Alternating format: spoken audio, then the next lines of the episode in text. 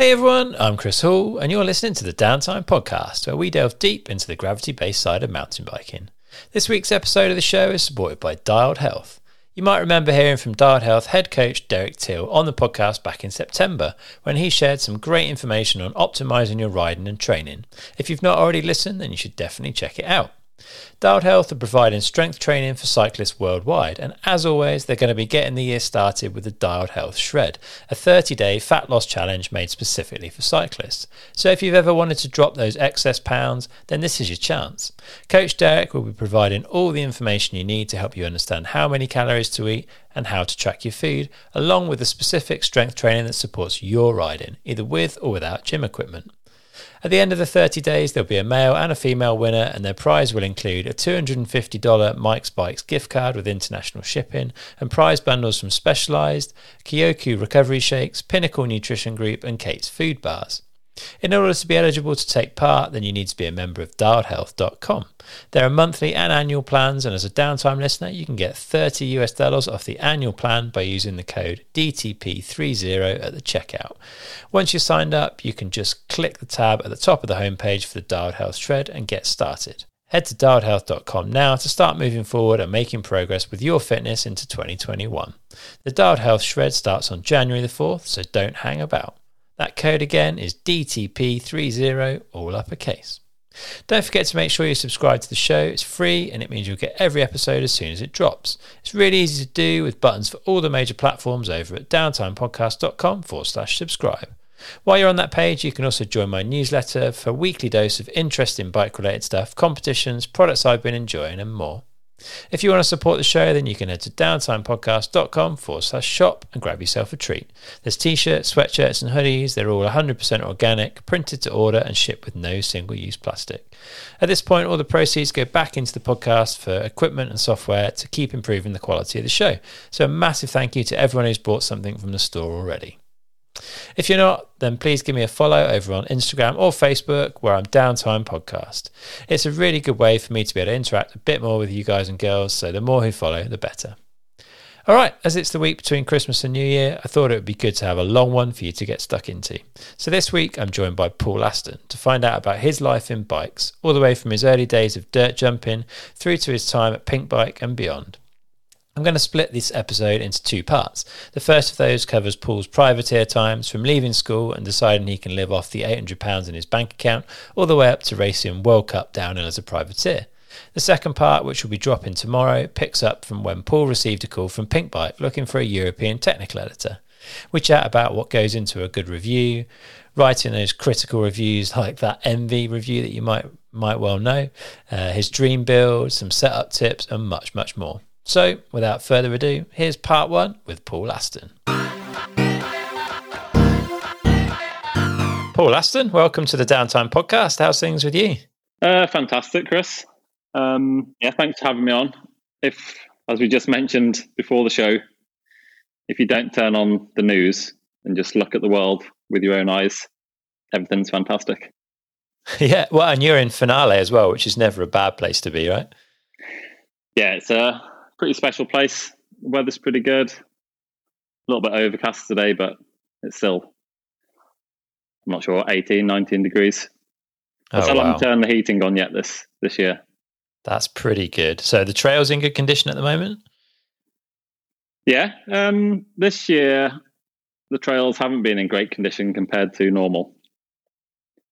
We missed the main spring spring season, which is when right. most of the trails sort of get cleaned up and ridden by a lot of people, but that was cancelled due to COVID. Um, so yeah, a few of the trails are a bit overgrown, but overall it's dry. And if you know which which trails to go to, there's some great stuff to ride. Awesome. But you uh, you haven't always been in Finale. Where where did you grow up? I grew up in the UK, just outside Birmingham, uh, between Dudley and Wolverhampton. Excellent. Well, how? Yeah, you've not you've not picked up a uh, particularly strong accent from that part of the world. Yeah, I didn't really have. I didn't ever have too strong an accent, really. Um, and I moved out to Europe when I was nineteen. Okay. So yeah. I had to start trying to speak more clearly then, so that uh, Frenchies speaking in their second language could could understand me. Fair enough, fair enough. So yeah, tell us a little bit about those early days then and, and how bikes and mountain biking came into your life. Well, I always liked riding from as long as I can remember, maybe five, six, seven years old. Uh, I had no idea what I was doing. I would just go ride my bike around the streets with my mates, do skids and jump off curbs and that kind of thing. Yeah. Then there's an amazing BMX rider in in the village I grew up in called Wombourne, called Keith Brazier, and he had uh, some incredible dirt jumps behind his house and a little mini ramp. So I used to go down there and watch him. And there's a few of the little jump spots around we used to go to and yeah, just jump off things. No idea what we are doing. Then there was a guy called Peter Cartwright who lived over the road from me, dead opposite, uh, opposite my house. And I used to see him going out every Sunday at nine o'clock with a big gang of guys, and they turn up on all these cool, cool mountain bikes. And uh, I didn't know where they were going at the time. They just ride off at nine o'clock and come back at four or five o'clock in the evening. And I think it was my mum that went over and asked him if he could uh, could take me riding. So I think reluctantly, they were much older guys. They were like 15, 16, and I was maybe 10. Uh-huh. And they, I think they reluctantly took me out on a Sunday.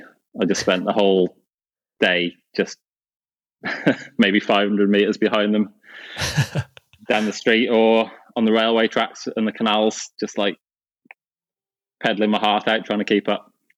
Nice. Uh, we went to a few different spots. Uh, an old BMX track in Wordsley, um, Kinver Edge, which is still quite a popular riding spot with some downhill tracks. And then we rode home. And when, when we got back home, he gave me a copy of MBUK magazine. Nice. And then I was like, wow, this is a thing. I didn't realize it was a thing until then. I was like, wow, it's like a whole, a whole sport, whole industry. There's a there's a magazine with people doing jumps in it. and um, awesome. Yeah, pretty much from that day when he when he gave me that magazine, I I really got engrossed in all kinds of bikes and just riding and yeah, trying to make a career out of it eventually. Yeah, well, and you got into racing quite early on as well, yeah. Yeah, we had a really good scene in Wombourne. It was a really small village, but it produced quite a, a lot of good riders. Uh, there's Steve Parr from UK Gravity Enduro and British downhill fame. Mm-hmm. He lived maybe 200 meters away from me. A guy called Dave Richardson, Davro, who work, who's now the manager at Leisure Lakes in West Bromwich. And when he was 17 or 18, he was, I think, national dual slalom champion and he was a downhill racer and he raced some World Cups, I believe, until he yeah. uh, got injured. I think he injured his ACL and stopped racing after that. yeah. And a few other guys, including Lee Pincher. People might remember his name. Uh, when we were kids, he was beating Brendan Fairclough and Josh Bryceland week in, week out in juvenile category. Uh, so yeah, there's a bunch of really good riders, and I got involved with Steve, from Steve Parr used to take me to to some events and races, and then shortly after that, Lee Pincher's dad uh, brought a van, and he, they were quite serious about it, and they would drive us all over the country. Yeah, well, and you have good access, I guess, from there. You're pretty central, and you, there was a, the Dragon Downhill series was going on then, and kind of Midlands Super Series, some of the specialized stuff, like all the the Shropshire venues. There's a lot of good quality downhill racing to get involved in, I suppose. Yeah, lots and lots. Actually, I jumped. I jumped a few years there. Initially, I wanted to do some downhill racing because that was a cool uh-huh. thing to do.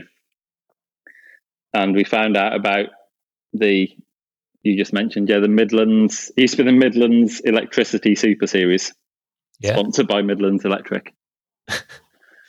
and I was too young to race the downhill, so I had to race racing I had to do the cross country race. Uh, you had to be 12 to race downhill, but I think you could start the cross country from, from 8 Uh-huh. I did a, a few cross country races when I was 11 that my mum and dad took me to. Then the next year, I was eligible to race in the ju- juvenile ca- category. Yeah. And my dad, being a bit cautious, maybe didn't want me to go straight into it. So he took me to Hawkstone Park to watch the first round of the series to see what it was like and see if I thought I could do it. Then Hawkstone Park well, was a super short track, maybe a minute, minute, a minute and a half long, hardly any elevation. There's one like little rocky slab to ride down, but it looked super simple. I was like, yeah, yeah, I can do this. So we entered the next race, which is at Hopton Castle.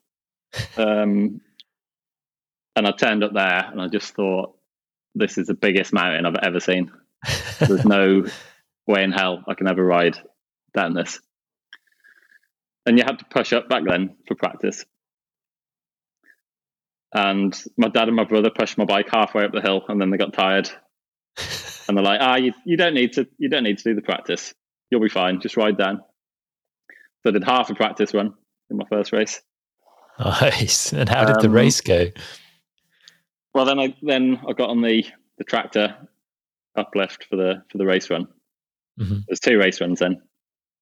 I remember being halfway down the first run, thinking, I, I don't know how this track can be so long. and I was just like sat down pedaling over roots and through mud and uh, puddles and rocks and all sorts. And I just thought, I can't, I can't believe how long this track is. I think my run was like nine or ten minutes. Whoa. Um, but it was a long track back then, even for the top riders. I think it was between four and five minutes for the elites. Yeah. But yeah, I was maybe I don't know eight, nine, ten minutes. I just remember thinking, yeah, in during my first ever race run, like how can a track be this long? It's impossible. Amazing. Yeah, I guess Um, it's not very steep, is it? I guess Hopton they make the use of the hill. it's much steeper now than it used to be. They used to traverse the hill a lot more, and also back back in the day, I think that was nineteen ninety eight or nine. Uh-huh. downhill tracks were, you know, a lot tamer than they are now, and there was a lot more pedaling and flat sections. And yeah, nowadays it's generally a lot steeper and faster. Yeah, fair play. So you, I mean, yeah, it obviously got under your skin, and you carried on riding and racing a huge amount. And at some point, you took the decision to leave school to to kind of continue following that passion. Yeah. Yeah, I did. I think two or maybe three years racing in juvenile and then youth category. Uh, I had some quite good results actually. I won a few of the Midland Super Series and some PS races in in juvenile category. Yeah. Then I had an orange Patriot, which I bought off Davro actually, which was the pimpest bike I'd ever had. It was I think the first edition orange Patriot, gloss black, all the good parts on it, Hope brakes, uh, Manitou, X-Vert, Carbon, Ti forks, the orange ones. Nice. Um, actually, my parents and my grandparents, I think, all chipped in to buy me that. I think it was one thousand pounds. And then we we used to go to this jump. I was I was racing at the time, and getting quite serious. And we used to go to this famous jump spot in Stourbridge called the Covert. And there's this infamous 30 foot drop off, which Davro used to do, who I brought the bike off and me and my friends were doing the drop and then we just kept getting bigger and bigger off it and eventually i just basically jumped and landed at the bottom of this bank it, it could have been like i don't know it might have been 40 feet which is Whoa. 12, 12 meters maybe Yeah. I basically landed on the bottom, at the, on the flat at the bottom. and the shock ended up inside the swing arm instead of Wow. to it. and long story short, my dad said, "I can't believe you've destroyed that bike that we brought you for racing on." Um, I'm not buying you another one. We're not buying you another one. That's it. You'll have to sort it out yourself. so then I was a bit stuck. I didn't know what to do. So I brought a I brought a BMX off my mate for twenty pounds, twenty quid, and just started riding BMX because that was literally all I could afford to do then. Yeah, cheaper, don't break as often, all of that good stuff. Yeah, it's quite a good bit, quite a good BMX actually. It's a all the guys from the Spinny, which used to be a famous jump spot. Uh, I think that was one of the first jump spots in the UK or maybe even the world. The guys from there would always pretend the bikes had got stolen and tell the parents the bikes have been stolen. get get the insurance payout. In reality, they've sold the bike to the mate, who's then spray painted it a different color. Um, and then they get they get a new bike on their insurance, and the mate gets a cheap bike. And I brought I brought one of those bikes, um, which I'm not proud of now, but yeah, I brought brought a BMX for twenty quid, and I just started riding that. I was going to the spinny every every evening after school, uh, in further afield to all these different jump spots. Used to ride with Tom Skelding a lot, who was one of the top dirt jumpers in the country and yeah, Halesowen, Pisces, Wolverley, loads of cool trail spots. I just really got into the BMX riding and a lot of skate park riding as well. Then I'm going off on a tangent now. Where was I? it's all good. Like, yeah, the decision to leave school, I guess, and uh, follow yeah. that passion of bikes. So yeah, I thought the last year at school when I was 16 doing GCSEs was amazing because we got three, I think three months holiday in total, which the first six weeks are meant to be exam leave and studying for exams. But I just went out on my BMX. I went on my BMX every single day since the day exam leave started to the day I went back to school uh, to sixth form in September. Nice. Literally every single day. Didn't have a day off. Good Riding, effort. digging jumps, practicing tricks. And I got it in my head at the time that I was going to go to the X Games and do the dirt competition. X Games dirt. That was my, my big goal then. Yeah. I was quite serious. I used to go down to the jumps on my own in the day uh, before the other guys had finished school or people had got back from work. And I just go and like train, train doing tricks so quite a big trick bag back then. Uh, yeah. And I was sort of focused on going to the X Games. And I did so, the first half day at school at sixth form, which was the induction day. And I thought this is rubbish. I hate it. Then I went the next day and did two did two lessons. And then at the end of the second lesson, I just thought, I'm just going to the jumps. It's way better. So when walked, walked out of school, didn't tell anyone that I was going, just went home, got my BMX, went to the jumps, and then told my mum that evening. I said, Mum, I'm not going back to sixth form. I don't like it. I don't want to do it. I don't have to go. It's my choice. How was the my response? Mum, my mum, well, my mum was really against my idea. My dad just said, "I'll just do whatever you want. It's fine." Fair play. I think maybe cause a bit of a rift between them. and so, how did that like? How did that progress then? So you've you've walked out of school. You've got this X Games goal in your in your mind. How do you work towards that, and how did it how did it go? Well, my mum my mum forced me to go back uh, for one more day at school. Okay. She said, "Do a whole day and make sure you don't like it." I think were her words. So I set off walking to school thinking, right, I'm going to make sure I don't like it. That's one thing I can do. so, yeah, I spent the whole day, the whole day at school, please my mom, I think, and then left and just thought, nah, I'm never going back. And just rode my bike, just went to the jumps, went, yeah, digging jumps, practicing tricks.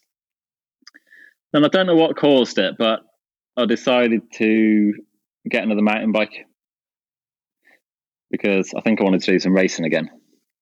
Mm-hmm. So I took the small savings I got my bank account and I bought a I bought a bike. I think it was on the Southern Downhill Forum. Yeah, I remember that. Uh, I bought a specialized big hit frame and then somehow negotiated all the parts from another bike except the frame for a really good price and built up this this specialized and started riding it and then I sort of started wheelie wheeler dealing bikes and like buying and selling different bikes to improve the bike that I had. Okay. And over a couple of years, I built up to having quite a good uh, orange two two two, I think. But I started off. I think the first bike cost three or four hundred pounds. Yeah. And I, I like traded up until I was on a, maybe a two thousand pound orange. Good effort. Pretty good. Um,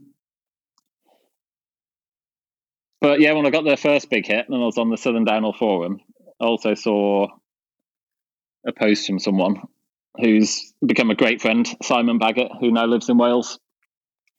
And he was working part time and just riding his bike, and he was maybe 23 or 4 at the time. Mm-hmm. And he used to drop, he was advertising to look for friends to go riding with during the week because all his mates were at work. Yeah. Then, long story short, I ended up going riding. Me and Simon would go out two or three times a week. Uh, he would come and pick me up every time in his in his little van, and we started going all over the place. Going to uplift days, going to Fort William, uh, camping. You know, just go all the time, and just mostly just push up hills and just section stuff. So we just practicing every every time we, we went out. Just yeah, push to the top of the hill, take a big bag of food and spares, and then ride each maybe twenty meter section of the track five, six, seven, ten times mm-hmm. until we got all the lines perfected, and and then we go home. That was it. We never do any full runs. We just ride every section ten times, or try and do you know gap routes or practice setting up for corners. And that was it really, just two guys out in the woods just practicing practicing riding bikes. Yeah. Living a cheap life. Yeah, well, one thing I thought when I left school, I got I think I had eight hundred pounds in my bank account, half of which came from a, a, windfall from the bank after it was taken over by another bank. Uh-huh. And I thought, I, I can leave school easily and I can just live for maybe four or five years without doing any work on this eight hundred pounds. Optimistic, naive, and young, and I hadn't realised how much cars cost and how much if I was paying rent to my parents, how much rent would cost, and how much the bikes actually cost, and all that stuff. Yeah. My my theory was it costs like three pounds to get in the skate park once a week, and the train tickets a pound each time to go to get the train to go to the skate park, and everything else is free. Fair enough. It's a good logic, but it doesn't quite pan out, does it? nah, no. So did you did you quite quickly run out of money? Like, how did you deal with that? Yeah, I think I maybe did a year of just riding my BMX, and then my dad had started a an eBay company back in the early days of eBay. Okay. Uh, sorry, he hadn't started a company. He'd started selling off his old Scalextric collection, which had a big Scalextric collection. Yeah. And that turned into a business basically. So him and my dad and my brother were yeah, just selling all sorts of toys on eBay, toy trains and cars and different things. And then I got the job packing the parcels.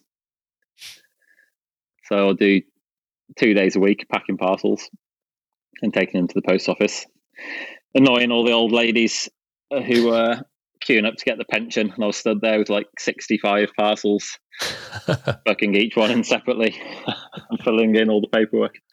Awesome. Um, yeah, and I just did that.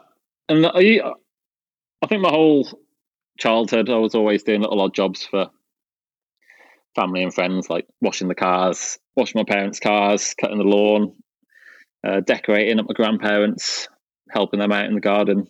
Mhm. Just bits and pieces, you know. Yeah. And you're a kid, and you're doing little things for five pounds or ten pounds here and there, which all sort of sort of keeps you keeps you going. Yeah, yeah. And so where yeah, where do you go from there then? Because at some point you uh, you turned to the van life and headed out to Europe to to kind of ride further afield. Yeah, actually, that started at a place I mentioned before, Kinver Edge, which was one of the sort of local riding hotspots and still is nowadays. And I remember being there, and there's, there's a group of older guys that are always there.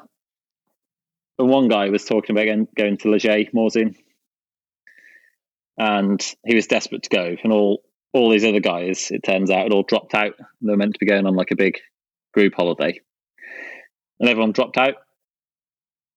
And uh, this chap Tom wanted was just looking for anyone to go with him, and I was like, "I'll go." He looked at me. They were all like in the in the twenties, and I was, I think I was seventeen. Uh-huh. I was like, "Yeah, I'll, I'll go." And he looked at me a bit suspiciously, thinking maybe I don't want to take this kid with me to another country. But yeah, eventually my parents paid for a week. We went to the Boomerang in Les Gets for a week. Yeah. I think it was three hundred and fifty pounds the entire week, including flights and lift pass. Wow, that's amazing. Yeah, but he'd Tom had picked the last week in the season, which was I think the first week in September, which was the week where only Les Gets and Morzine main lifts are open and the rest of the Portes du Soleil is closed. Uh, So first of all, he was a bit frustrated about that, that we were only getting to ride uh, Les Gets and Morzine. And back then there were maybe five tracks in total, yeah. and they were all just rough, just all breaking bumps. But we were doing 15 to 20 runs every day because we were just so excited. Just lap after lap after lap. But one thing I always remember was the first day we got there, built the bikes up, went up the hill on Chavannes in the old, the Red Egg telecabin Yeah. used to be there. Yeah. I did one run down and I was just completely amazed. And then floating back up in the flying eggs back to the top of the hill. I just remember thinking, this is the best this is the best place in the whole world. This is incredible. I'm gonna I'm gonna live here forever. And I didn't really have a specific plan when I thought that, but you know, it's just there in, in the back of my mind. So yeah, we did that week there with Tom. Tom snapped about 300 spokes in his rear wheel, which cut into his riding time. Uh, but yeah, we had a great time. We absolutely destroyed our bikes and ourselves, just riding through breaking bumps, run after run after run. Nice. Then the next year, I booked a one month holiday there to stay at Chalet Pappy, which used to be quite famous for season airs. Yeah. And I went out there with Matt Simmons and Liam Mason Beanie, who's one of Brendan Fairclough's S4P gang. Yeah. And I also met a few other guys out there, including James McKnight and Pedro Peter Ballin, who became really good friends. And that second year I went out there, we just we just again just rode every day. The whole Portes du Soleil was open. We were going to Châtel, Champéry, Morgins, uh, Les Crosets, all these different places. And we just thought it was amazing. We just ride as much as we could every single day, nine till five. And also lots of drinking and partying when we'd escaped our family homes, maybe, and just learned what alcohol tasted like and what girls looked like. Especially the French girl seemed more attractive, maybe, to us. So, yeah, lots of drinking, not much sleep, lots and lots of riding. Yeah. Liglu was uh, was definitely the place to ruin your next day's riding in Les Gets around that time. Yeah, actually, the second year I was in Morzine, so we we're ruining, ruining our lives in the Cavern Bar and Opera. Yeah, yeah, yeah. I remember walking back from opera one day, being sick on the way home, getting to the chalet, and it was so late or early in the morning that I thought, ah, I just won't go to bed. I'll just start getting my bike ready to go riding. so I think it was like half past six, seven when I got home. And I just thought, I'll just get the bike ready and uh, have some breakfast and get on the lift at nine. Good effort. Yeah. Also, remember some days that year being sick out of telecabine windows, um, waking up at all sorts of different places. Good yeah, effort. maybe not, maybe not my best moments, but yeah, we had a lot of fun. Yeah, definitely. And was that kind of was the racing starting to get more serious on the downhill side of things then, or does that come a little bit later? Because you work your way up to to racing World Cups for a bit, right? Yeah, at the time I was racing a lot in the UK, but when we went to when I went out there the first couple of times, I just flew there, so we had no way to get to races, and the internet wasn't that useful back then, so it was quite hard to find out about races and events happening, and we could we couldn't, we couldn't get to them anyway. So the next year I went out. I went out for a month again. I think that was the year I met James actually and we went to a Swiss Cup in Switzerland uh, with because James had a van that year. James had I met James and he'd gone out there in a little transporter, Mm-hmm. and there's a bunch of Kiwi guys all living in transit vans going around racing, including I think Blenkinsop, Mike Skinner, Nathan Rankin, Glenn Hayden. And they told us there was a Swiss Cup, so we went on this this trek to the Swiss Cup, which was absolutely incredible in Saint-Luc. I've never seen anything like it. It was 20 centimeters deep in dust that was just like Wow. flour. You, you couldn't follow anyone down the hill. It was because you just couldn't see. Amazing train to the top. It's just absolute paradise in, in the Valais in Switzerland. So yeah, that was my first experience of a a race in Europe. And then me and James both came back home after the first month in June of the season, back to work and normal life. And I think we lasted about five days before we pulled each other up and said, "Oh, let's just get back in the van and go, go back out there for the rest of the season." So he jumped in his tiny van with way too many bikes. We got like mini motorbike, downhill bikes, BMXs, road bikes. Nowhere to sleep, but plenty of space to store the bikes. Good effort. yeah, we just went back out to went back out to Morzine, and we were just then we started finding out about all these races like French Cups, Avalanche Cups, Swiss Cups, German Cups, and we just started going to as many races as we could. I just loved it. I just loved the the racing in Europe compared to the UK, where in the UK it's just a muddy field in the middle of nowhere with usually a muddy track and a bad uplift. Where in Europe, they're in ski resorts and there's like a town and there's people in the shops, hard standing to park your van, camping facilities, showers, a chairlift that gets you to the top so fast. It's more about not doing too many runs than not being not being able to do enough runs for practice. Yeah, I just I just fell in love with it. It was it was fantastic. And was it was it kind of an intention for you? Did you want to work your way up through the ranks and get to be like a top World Cup racer, or were you more just doing it because it was something you enjoyed and you wanted to be part of that scene? Uh, I think me and James were quite focused on racing World Cups. So part of the thing we were doing was trying to get to races that had UCI points. Yeah. And I got back then you needed one UCI point to race a World Cup. And I got one point at I think it was the German national championships on a really crappy track that was twelve hours drive away from Morzine. But that, that was a fantastic race. They had speakers all the way down the track from the start.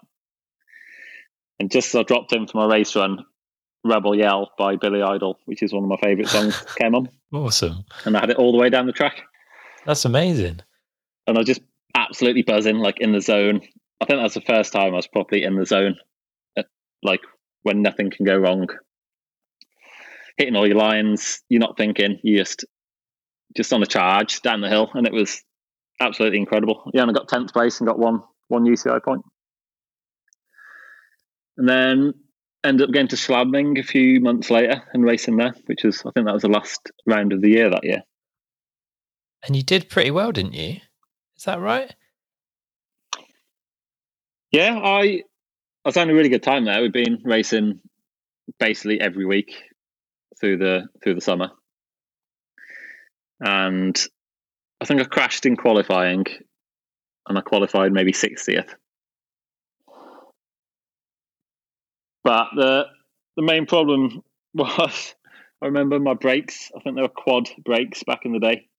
Uh-huh. And by the time I got to the bottom part of the track in qualifying run, the brakes were just completely melted, like the brake pads were just melting. Which I, I hadn't been, I hadn't found out in practice because we were just riding sort of short sections. But yeah, when you came into the field section, Sam Hill famously just drifts around all the uh, flat, grassy, loose corners, which are actually way, way steeper than the look in the on any film. Mhm. Must be a black, a black level ski piste. Wow. I remember just going into that towards a corner, just holding the brakes with both uh, two two fingers on each lever, just as hard as I could pull them. Just thinking, I'm never going to slow down for this corner. just, yeah, it's had a huge, absolutely massive wipeout. Uh, I think it was the first left on the on the piste. Got back on, got down to the bottom, and got a massive sort of roar from the crowd. I think I went into second place at the time Yeah. it, and everyone had seen the big this big crash on the on the big screen. And so yeah, ended up finishing 69th at that race, which And that was there's a lot of people at those events back then. Like I think there was almost 250 entrants. yeah, yeah. A lot of them were really not very good, but Still, A lot of yeah. actually I overtook someone in my practice in the in my qualifying run there. I overtook the guy in front of me in qualifying. Yeah. So you must have felt pretty confident after that, really. Like first ever World Cup, 69th place on a track like Schladming as well. You must have felt like there was an opportunity there to kind of progress. I did feel like a boss that evening, for sure. Yeah. um, yeah, I was I was absolutely loving it. And then a few weeks, and then I was all prepared to race next year, and I got a little sponsorship from Solid Bikes at the time, Mhm. and then they were sort of stepping up to offer me some more stuff for the next year. And then the UCI changed the rules to needing 20 points to race Yeah. which then put me completely out of out of uh, being able to race the World Cups the next year. Yeah. I did get a few more points. I maybe got to eight or nine points through that year, but I really struggled to get towards twenty. Uh-huh. And then the next, the following year, I got onto a trade. Solid Bikes had a trade team, so then I was on the trade team, and I went to the first World Cup in Maribor that year. And I thought, well, last time I crashed and I came 69th, so if I just cruise down, well, not cruise down, but if I just put in a solid run, I'll easily qualify. And I quali- I can't remember where I qualified, but I was about one and a half seconds off being 80th place. Oh man, yeah, because that was the cutoff then, yeah. yeah. And a lot of people complain nowadays when the UCI make it more difficult for people to ride, to race World Cups, which is fair in some ways. But after they introduced that 20 point rule, the level had gone up massively Right. in in the in less than two years. Because yeah, like I said, in, in the first year, I overtook the guy in front of me in in qualifying, and he just like he was just a complete average bike rider. Yeah, thirty seconds. Even on a World Cup track, it's uh, it's quite a lot to make up thirty seconds, isn't it? Yeah, it probably wasn't. It was probably halfway down when I when I overtook him. Right. So quite a low standard. A, Yeah. few, a lot of um, I don't know what words to use, like smaller countries were submitting teams or submitting riders to go there. Yeah, where mountain biking wasn't such a big thing at that point in time, I guess. Yeah, yeah.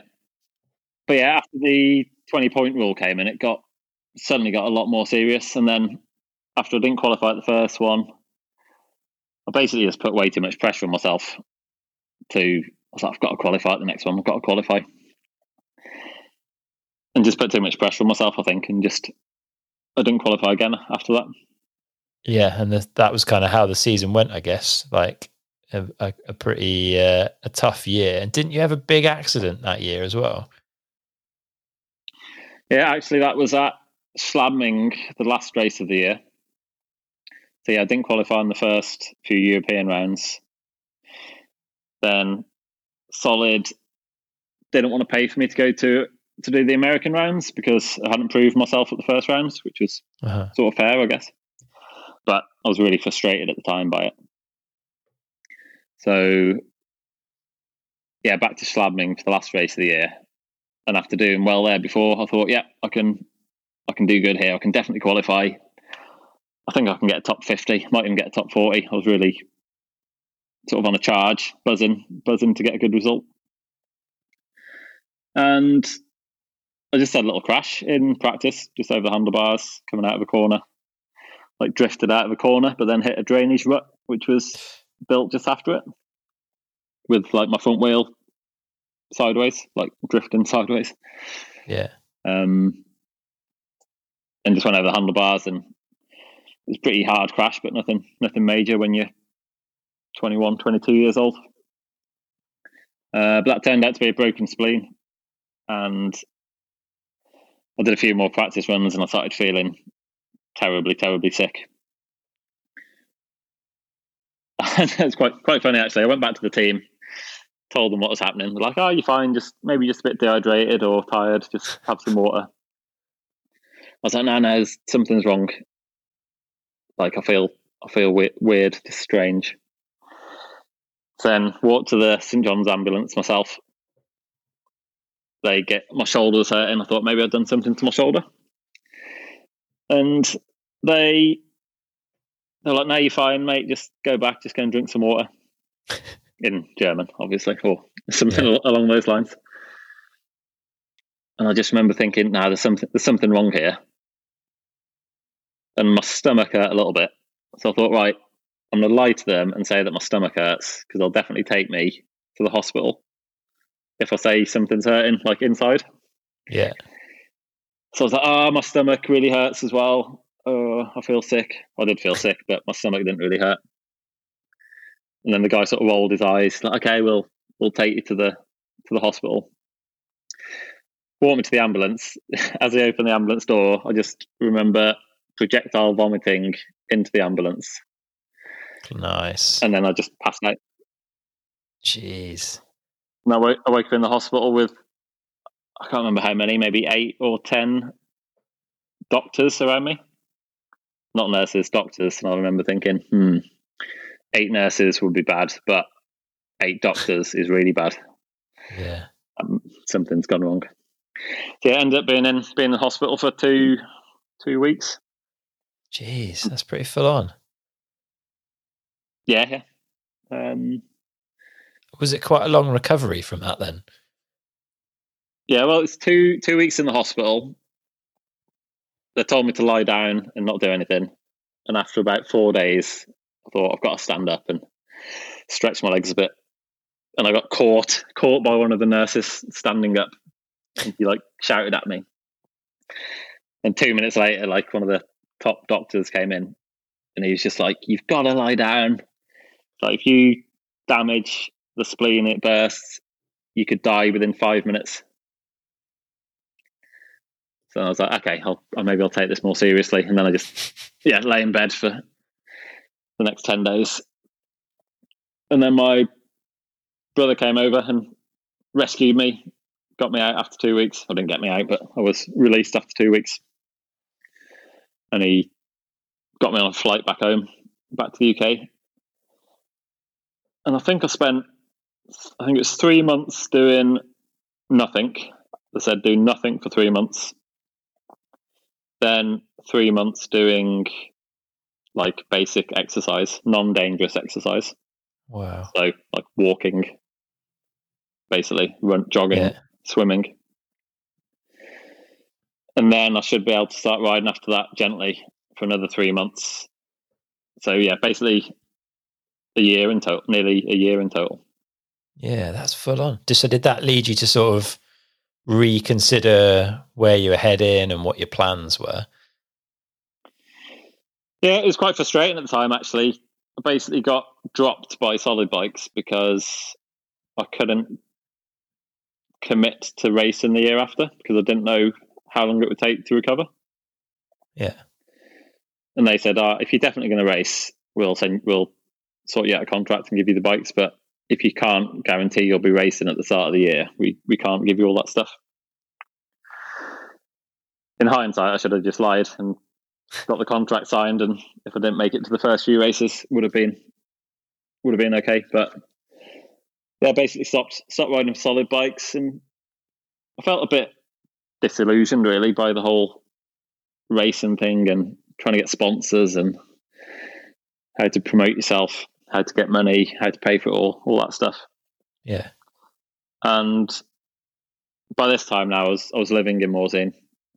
I uh, got an apartment there, got a girlfriend there, was working a lot on building sites, and the money on the building sites was really good. Just doing labouring and just carrying rocks around for people, and just yeah, carrying rocks and planks of wood and that kind of thing. Just getting bossed around all day. Uh, but yeah, it's pretty good money. And then I was getting into skiing. I got a trials motorbike. And I just thought, ah, I don't want to spend all this time, uh, spend all this time just focusing on mountain bike racing. There's there's loads of other stuff to do. Yeah. So I just sort of went off it for a few years and just yeah, just worked, sort of worked my way up in the building industry. Um, got like a nice apartment. Yeah, just rode trials motorbike a lot. Did loads of skiing. Learned to speak French. Yeah, just doing doing other other things really. And that's I guess can be get it can become quite tempting, right? You you've got a nice place, garage full of toys. Was there uh, any was there ever kind of a risk that you would settle at that point or was it always obvious to you that you'd want to look for something else? Well, yeah, I did have a bit of a life changing moment that year. I can't remember what, not that year, but a couple of years after a couple of years of doing what I just said. I did have an amazing big apartment. We got a huge garage. I got a motocross bike, trials motorbike, downhill bike, um, cross country bike, skis, snowboard, climbing equipment, uh, a camper van or like a converted camper van, an Audi Quattro drift car, Nice. and a Golf TDI, Golf GT Yeah. TDI. Yeah. And I sort of got, I was earning more and more money. I was earning really good money at the time. I think 350, 400 euros a day working on site. Uh-huh. And I got like a whole like all the tools you could ever imagine for building a house. So yeah, just got really deep into that, and then just sort of had a a midlife crisis when I was twenty seven or eight, maybe twenty eight. Yeah. and thought this is ridiculous. I'm just working all the time to pay for all these toys that I now can't use, which doesn't make sense. So then I I just uh, thought I've got to get out of this and basically sold everything. Put all the rest of the stuff in the in the Sprinter camper van that I had, and drove down to Finale to work as a bike guide. Big change. Yeah, I was basically thought I just love riding my bike or love riding bikes, and I put myself in a position where I'm now not riding, so I need to go back to basics and get back to riding my bike. Yeah. And you did you do a season in Whistler guiding as well, coaching. Yeah, that was the same year. So I, in the winter, I did a British cycling coaching course. Was a level two coaching course, and um, my wilderness first aid certificate. Went down to finale, the three months guiding there. Here, actually, as I'm still here. Mm-hmm. um, this was 2011. Then I'd secured a job at bareback biking in Canada, in Whistler. Right. So I flew out there in. I think that was I think that was the start of May that year, and I I worked there from May until end of October, so the full yeah. full season. Uh huh. And did you enjoy the the kind of coaching and guiding side of things? Do you do you get something out of helping people learn to ride better? I did really enjoy that at the time. First of all, just going to Whistler is just unbelievable. And that was a great company. And we turned up, they picked us up from the airport, they'd sorted out, helped us sort out the visas.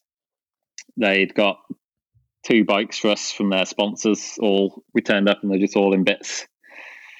Um, Scott frames, Fox suspension, DT Swiss wheels, everything all in brand new boxes, ready to go. So Amazing. That's sort of a great start. And yeah. they paid me the first month to only go and learn the trails. I thought was amazing. That's pretty good job. and then and then started guiding uh, after the first month. Yeah. So as a as a kind of a coach or a guide, what's the biggest mistake that you see people make on a bike? Oh, that's a biggest mistake. or like the most common mistake? The most common one that I see is people having their brake levers too steep. Okay, too far down, point, pointing yeah. too too much. Yeah. Too, yeah, too much to the ground. Yeah. I don't know why a lot of people do this. It seems sort of the thing to do for a lot of people. Yeah it just makes them really hard to reach.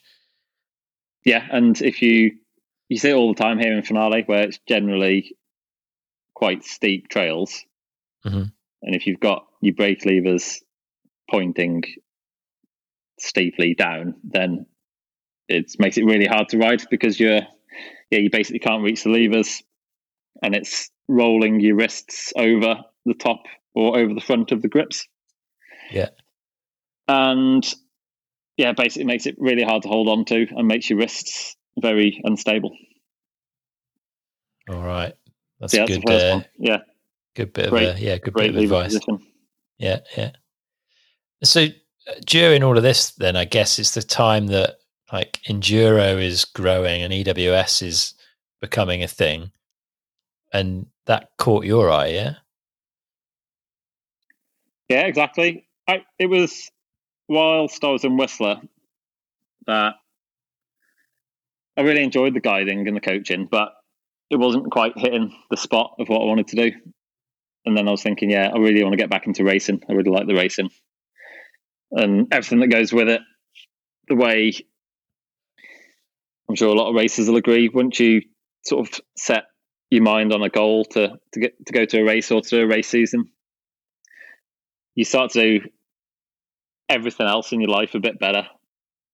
And you're always looking for these little uh, little improvements, like you try and get try to go to bed a bit earlier. You don't have dessert. You try and eat a bit better. You force yourself to get up and do that training session. Yeah. You force yourself to kit your camper van out or your van out as best you can. So when you get to the races, you've got all the stuff you need. Uh, you think about getting spare parts. You know, you start to think about improving everything in your life. Yeah, it's a positive energy, I guess, isn't it? Yeah. Well, without that, I'm, I just, I'm, well, I'm pretty lazy anyway. But I get without like a goal like that, I find that I get quite, you know, there's no reason not to have another beer or not to go for a pizza or to do that training session. Yeah.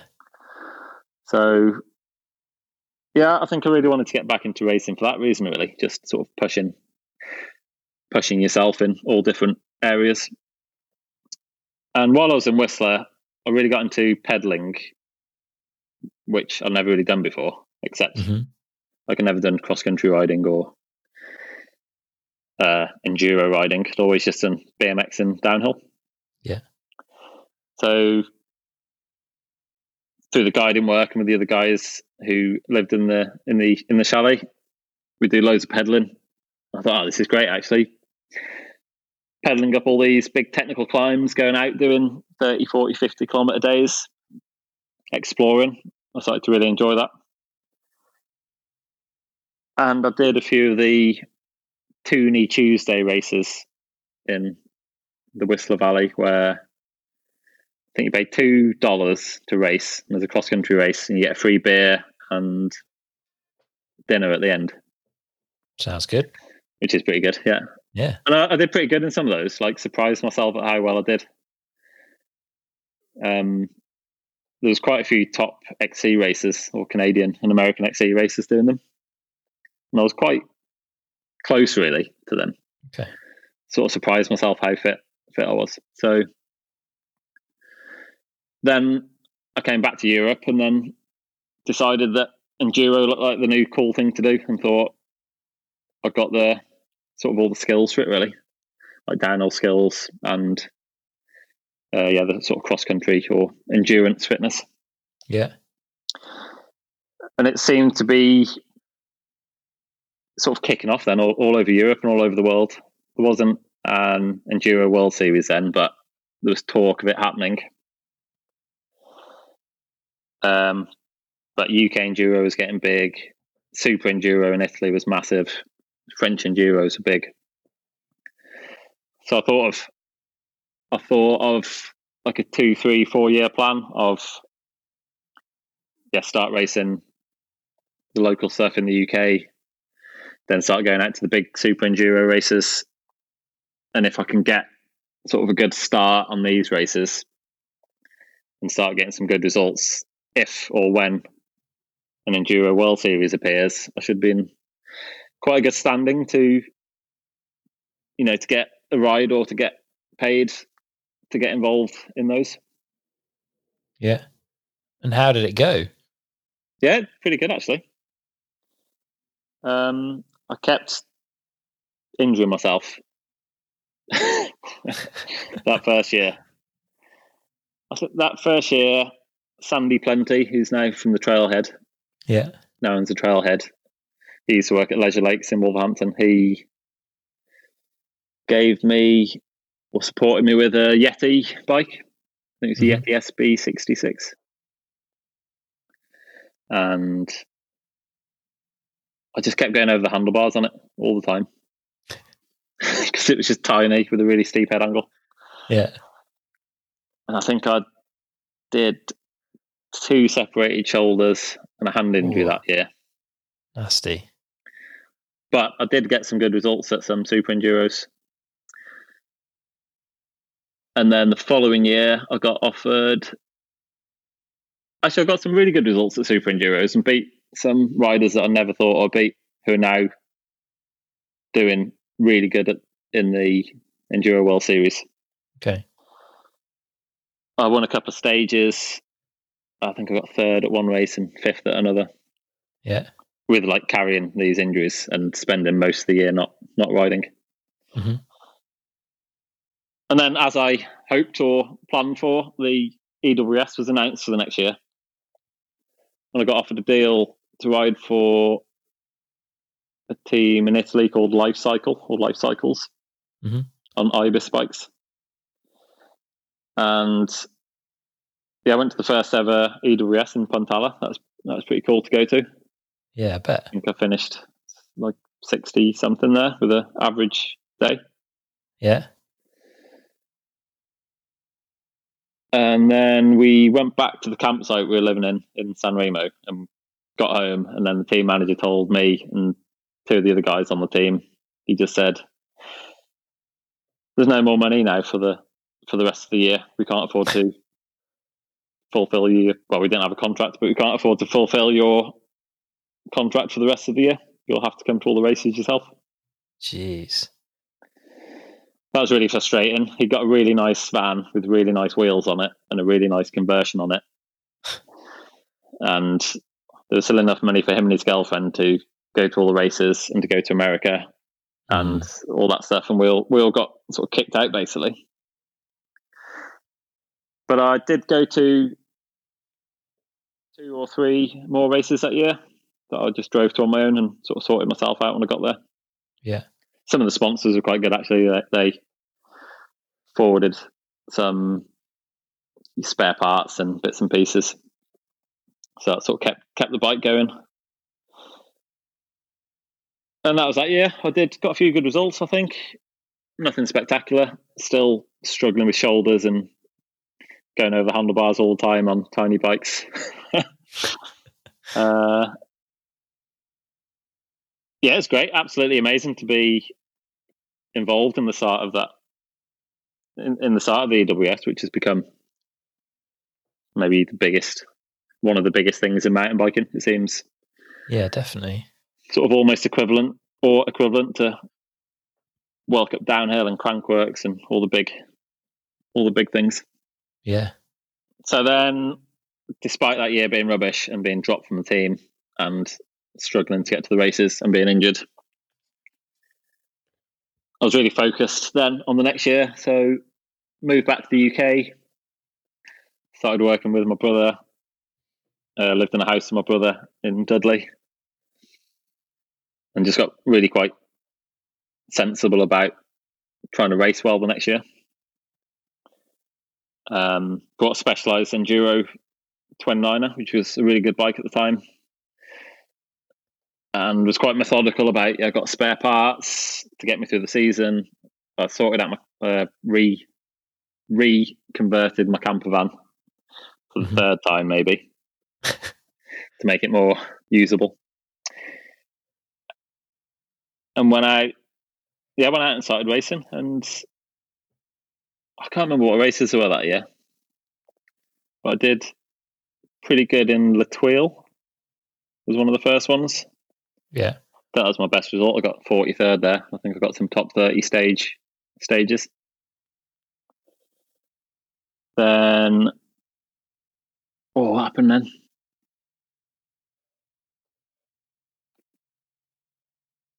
I can't remember. It's all become a bit of a blur.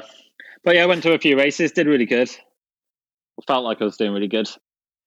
Um, I was really happy with my progress, and I thought, yeah, I could probably get a a contract for the next year, or at least like decent support from some brand.